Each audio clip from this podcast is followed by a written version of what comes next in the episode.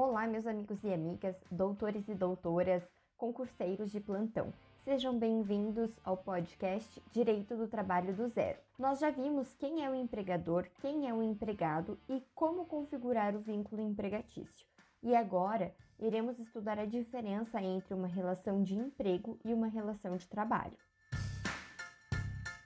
A relação de trabalho é toda relação em que alguém presta serviços a outro, mediante compensação, sendo um gênero.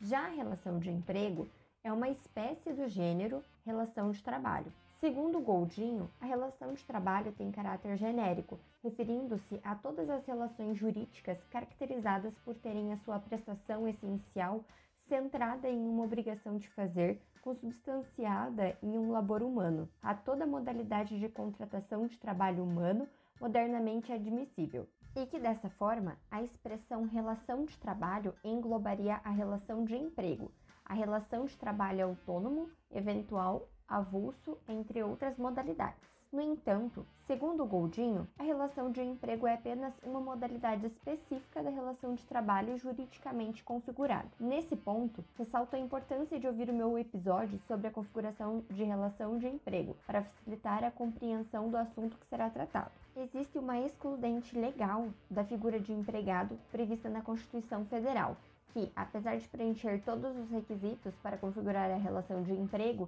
não é considerado um empregado sendo estatutário ou servidor público. Esses dois tipos de contratos são denominados como função pública, não formando um vínculo contratual privatístico, sendo um vínculo de natureza pública.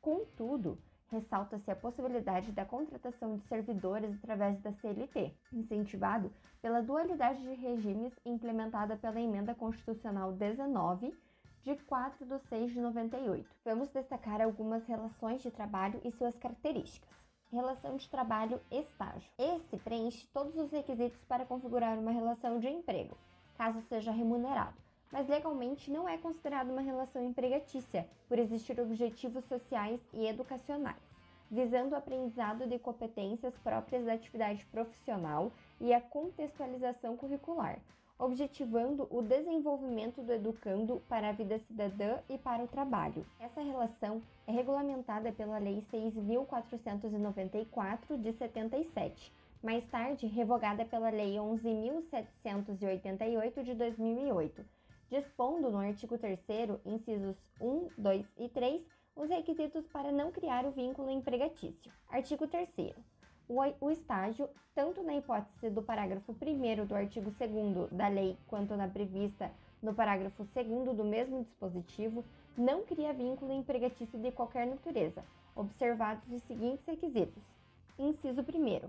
Matrícula e frequência regular do educando em curso de educação superior, de educação profissional, de ensino médio, da educação especial e nos anos finais do ensino fundamental, na modalidade da educação de jovens adultos e atestados pela instituição de ensino.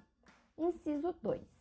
Celebração do termo de compromisso entre o educando, a parte concedente do estágio e a instituição de ensino. Inciso 3. Compatibilidade entre as atividades desenvolvidas no estágio e aquelas previstas no termo de compromisso. O descumprimento de qualquer um desses incisos leva à configuração da relação empregatícia. Relação de trabalho autônomo. Não existe subordinação entre o prestador de serviço e o tomador. Esse é o principal critério para avaliar a existência do vínculo ou não, devendo prevalecer a autonomia do prestador de serviço. O trabalhador autônomo assume o risco da atividade, além de definir se haverá habitualidade e pessoalidade. Ressalta-se que no contrato de trabalho autônomo não se aplica a legislação trabalhista. Relação de trabalho eventual. É o trabalho realizado de forma esporádica, tem como regra não ser relacionada com a atividade principal do trabalhador. É o prestador que mais se aproxima de um empregado, mas não pode ser caracterizado por não existir habitualidade. Relação de trabalho avulso é uma modalidade do trabalhador eventual, que disponibiliza sua força de trabalho para diversos tomadores ao mesmo tempo, sem se fixar especificamente a um único tomador. O trabalhador avulso é encontrado no setor portuário, sendo vinculado ao órgão gestor de mão de obra, o OGMO. É o OGMO que realiza a interposição da força de trabalho entre armazéns de portos, navios em carregamento ou descarregamento, importadores e exportadores, e entre outros operadores portuários. Você encontra o trabalho avulso regulado na Lei 12.023 de 2009. Dispõe sobre as atividades de movimentação de mercadoria em geral e sobre o trabalho avulso. Já o trabalhador portuário é regulado pela Lei 12.815 de 2013. Relação de trabalho institucional são os concursados, servidores públicos e pessoas de direito público interno, não sendo da competência da Justiça do Trabalho.